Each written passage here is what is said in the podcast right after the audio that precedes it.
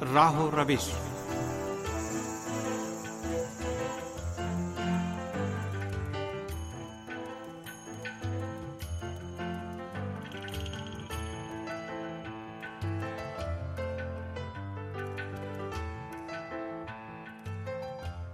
عزیز سامن پروگرام راہ و روش کے ساتھ تہا شمیم حاضر خدمت ہے۔ سلام قبول کیجیے گزشتہ پروگراموں میں ہم نے دو اہم موضوعات یعنی زیارت اور توسل کے بارے میں تفصیل سے گفتگو کی تھی اور آج کے پروگرام میں ہم اسلام کی نظر میں شفاعت کے بارے میں گفتگو کریں گے۔ امید ہے کہ ہمارا پروگرام بھی آپ کی معلومات میں اضافے کا سبب بنے گا۔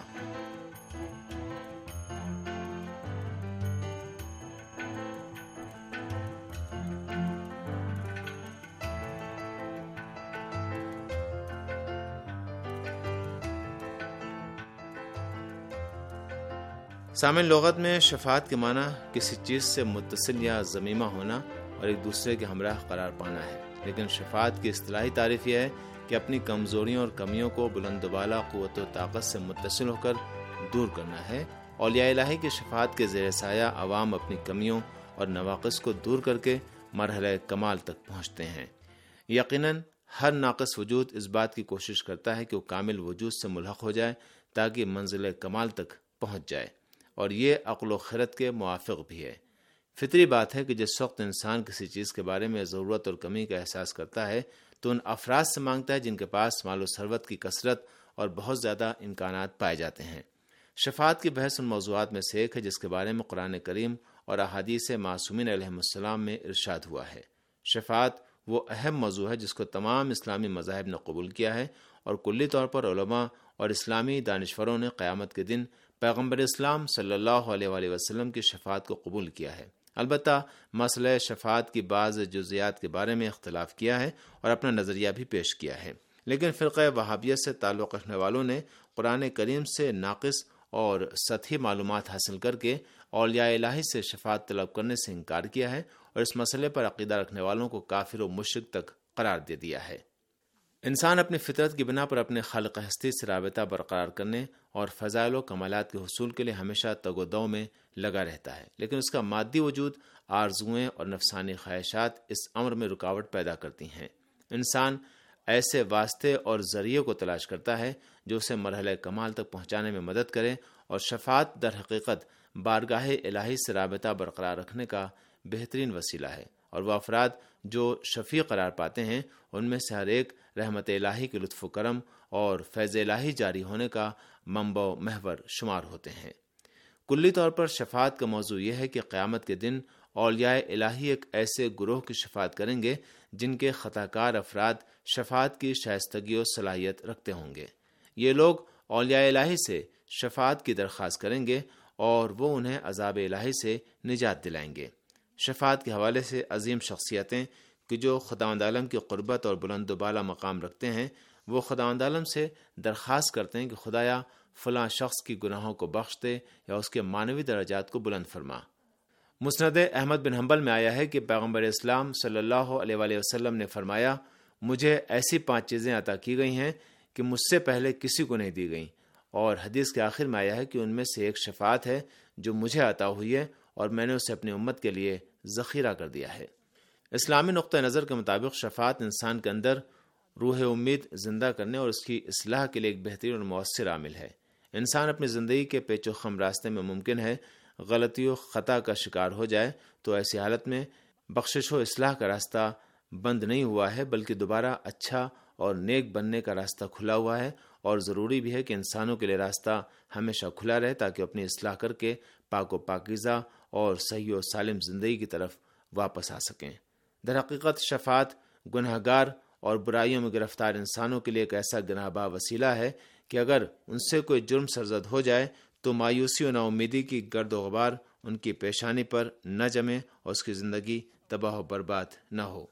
شفاعت طلب کرنے اور شفاعت حاصل کرنے والے امیدواروں میں ضروری ہے کہ تمام شرائط موجود ہوں تاکہ انسان غیر مناسب کام کی وجہ سے سزا کا مستحق قرار نہ پائے، بلکہ اس سے نجات حاصل کر سکے۔ وہ اپنے شفیع سے رابطہ برقرار کر کے خود کو بہترین حالات و کیفیت میں لا سکتا ہے تاکہ اس کی بخشش ہو سکے اور اس طرح شفاعت پانے والا خدا کے حکم سے شفاعت کا مستحق قرار پاتا ہے۔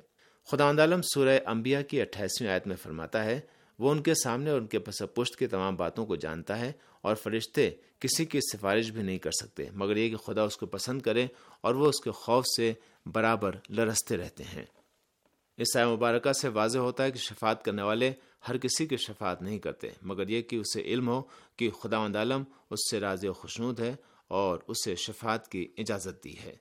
ممکن ہے بعض لوگ یہ گمان کریں کہ شفاعت کی وجہ سے لوگ گناہ کی طرف رغبت پیدا کریں گے۔ اس مطلب کی وضاحت کے لیے ایک ایسے طالب علم کے بارے میں تصور کریں کہ جس نے پورے سال اپنی علمی ترقی کے لیے ذرا برابر بھی محنت نہیں کی یا محنت و کوشش کرنے کے باوجود خواہش کے مطابق نتیجے تک نہیں پہنچ سکا، لیکن سال کے آخر میں امتحانات کے کچھ دنوں قبل ارادہ کرتا ہے تاکہ گزشتہ میں جو کمی رہ گئی ہے اس کو پورا کرے گا۔ لہٰذا دوبارہ محنت کرنا شروع کر دیتا ہے۔ اسی طرح سے شفاعت بھی اپنی گزشتہ غلطیوں اور اس کے سدھار کے بارے میں نظر ثانی کرنے کا سنہری موقع ہے۔ گناہ گار انسان شفاعت کی امید پر اپنی تلاش و کوشش سے دستبردار نہیں ہوتا، بلکہ عیسائی کوشش کرتا ہے تاکہ جس طریقے سے وہ ممکن ہو، شفاعت حاصل کرنے کی لیاقت و صلاحیت اپنے اندر پیدا کر لے۔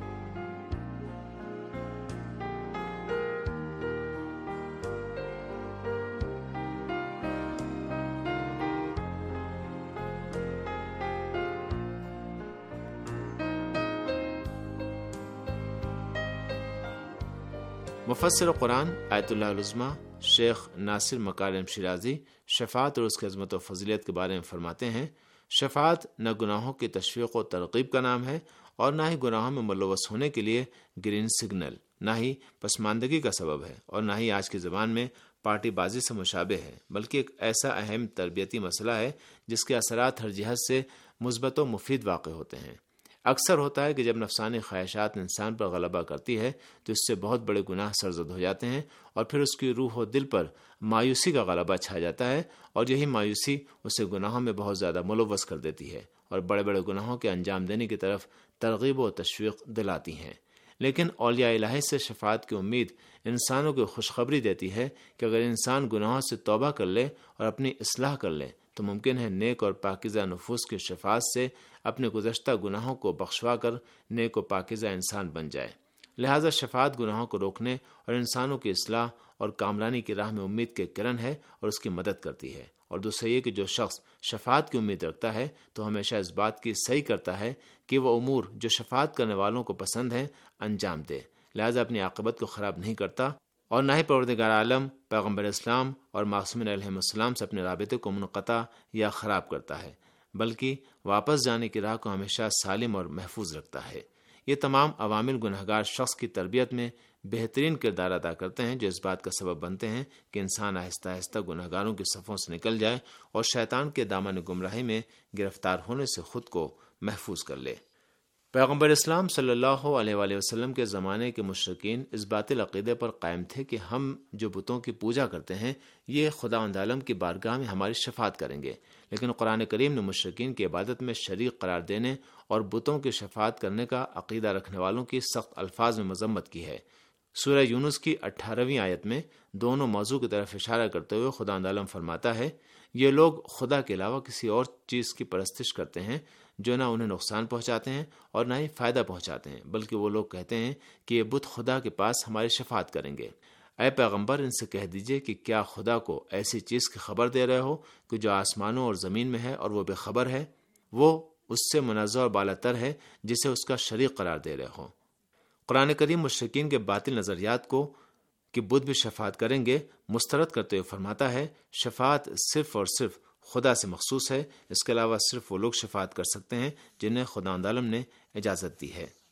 در حقیقت جو شخص شفاعت کرنے والے سے توسل کرتا ہے، وہ اپنی قوت کو شفیع کی قوت سے متصل کر دیتا ہے تاکہ اس کے ذریعے بلند و بالا کمال تک پہنچ جائے۔ البتہ شفاعت اس وقت مفید واقع ہوگی جب شفاعت پانے والے شخص میں اس کا ساتھ دینے کی صلاحیت موجود ہو۔ بے شک شفاعت کے لیے نظام قانون معین ہوئے ہیں یعنی شفاعت کرنے والے اور شفاعت پانے والوں میں کچھ شرائط ضرور پائے جائیں۔ ان لوگوں کو شفاعت کرنے والوں کی شفاعت حاصل ہوتی ہے جن کے عقائد و افکار صحیح ہوں، لیکن میدان عمل میں لغزشوں اور خطاؤں کے مرتکب ہوئے ہوں۔ دوسرے یہ کہ کوئی بھی شخص خدا عالم کی اجازت کے بغیر اپنی جانب سے کسی کی شفاعت نہیں کر سکتا۔ قیامت کے دن صرف ان لوگوں کو شفاعت کرنے کی اجازت ہوگی جنہیں پروردگار عالم کی طرف سے اجازت ملی ہوگی۔ سورہ مریم کی ستاسیویں آیت میں ارشاد الہی ہوتا ہے، اس وقت کوئی شفاعت کا صاحب اختیار نہ ہوگا، مگر وہ جس نے رحمان کی بارگاہ میں شفاعت کا عہد لیا ہے۔ حوض علم قم کے استاد مرج تقلید آیت اللہ علمہ شیخ جعفر سبحانی شفاعت کے لیے دو شرطوں کو لازم قرار دیتے ہوئے فرماتے ہیں۔ سب سے پہلی شرط یہ ہے کہ انسان اور خدا عالم کے درمیان ایمانی رابطہ منقطع نہ ہوا ہو یعنی انسان خدا کا بندہ ہو مشرق نہ ہو۔ اور اگر خدا عالم سے اس کا رابطہ منقطع ہو جائے تو اسے شفاعت نصیب نہیں ہوگی۔ دوسری شرط یہ ہے کہ اس بند مومن کا رابطہ پیغمبر اسلام صلی اللہ علیہ وآلہ وسلم اور ایم معصومین علیہ السلام سے منقطع نہ ہوا ہو، لیکن اگر اس نے فکری لحاظ سے اپنا رابطہ منقطع کر لیا یا اتنا زیادہ گناہوں میں غرق ہو گیا کہ اس کے اخلاق و کردار پیغمبر اسلام اور ائمہ علیہ السلام کے بیان کردہ فرمان سے مشابہت نہ رکھتے ہوں، تو اس نے شفاعت کا حق کھو دیا ہے۔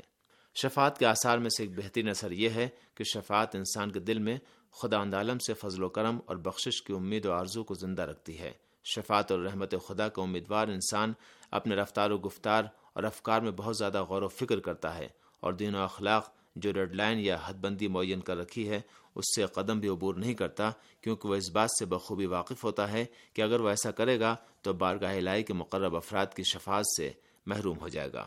بہرحال خلاصہ کلام کے طور پر ہم یہ کہہ سکتے ہیں کہ شفاعت ایک انسانیت ساز مکتب کا نام ہے اور ایک ایسا وسیلہ ہے جو گناہوں سے آلودہ شخص کو اس کے گمراہی کے بیچ راستے سے لوٹا سکتی ہے اور انحرافات اور برائیوں میں غرق ہونے والوں کو حسرت و نومیدی سے نکال کر خدا کی رحمت کا امیدوار بنا دیتی ہے۔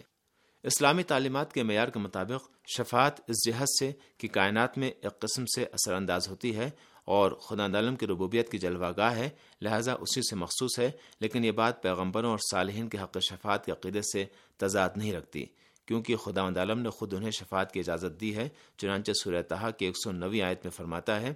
قیامت کے دن کسی کی سفارش کام نہ آئے گی، سوائے اس کے جنہیں خدا نے اجازت دے دی ہو، اور وہ ان کی بات سے راضی ہو۔ البتہ مقام شفاعت کا حصول ہر کس و ناقص کے لیے میسر نہیں ہے، بلکہ حق اسے عطا ہوگا جو اپنے ایمان اور عمل صالح کے لحاظ سے پروردگار عالم کی بارگاہ میں عظیم مقام و مرتبے پر فائز ہو۔ چنانچہ قرآن کریم نے پیغمبر اسلام صلی اللہ علیہ وآلہ وسلم کے مقام شفاعت پر فائز ہونے کو سراحت کے ساتھ بیان کیا ہے۔ سورہ نساء کی چونسٹھویں آیت میں ارشاد ہوتا ہے، کاش جب ان لوگوں نے اپنے نفس پر ظلم کیا تھا، تو آپ کے پاس آتے اور خود بھی اپنے گناہوں کے لیے استغفار کرتے اور رسول بھی ان کے حق میں استغفار کرتا، تو یہ خدا کو بڑا ہی توبہ قبول کرنے والا اور مہربان پاتے۔ اسی طرح سے پروردگار عالم نے قرآن کریم میں پیغمبر اسلام کو مقام محمود کے لقب سے ملقب کیا ہے۔ اسے مفسرین نے مقام شفاعت سے تعبیر کیا ہے۔ خود پیغمبر اسلام صلی اللہ علیہ وآلہ وسلم نے بھی تین گروہوں یعنی پیغمبران الہی، علماء اور شہدا کو شفاعت کرنے والوں کے زمرے میں شمار کیا ہے اور جن کی شفاعت کی جا رہی ہے، ان کے بارے میں بھی اس بار پر توجہ رکھنا چاہیے کہ وہ بھی اس مرحلے تک پہنچ چکے ہوں کہ مستحق شفاعت ہوں۔ قرآن کریم اور روایت معصومین علیہ السلام میں آیا ہے کہ بعض افراد جیسے منافقین، خاندان پیغمبر کے دشمن، خیانت کرنے والے اور نماز کو چھوڑنے والے یا سبک شمار کرنے والے افراد کو شفاعت نصیب نہیں ہوگی۔ سامنے اسی کے ساتھ ہی اس پروگرام کا وقت اب یہیں پر اپنے اختتام کو پہنچتا ہے۔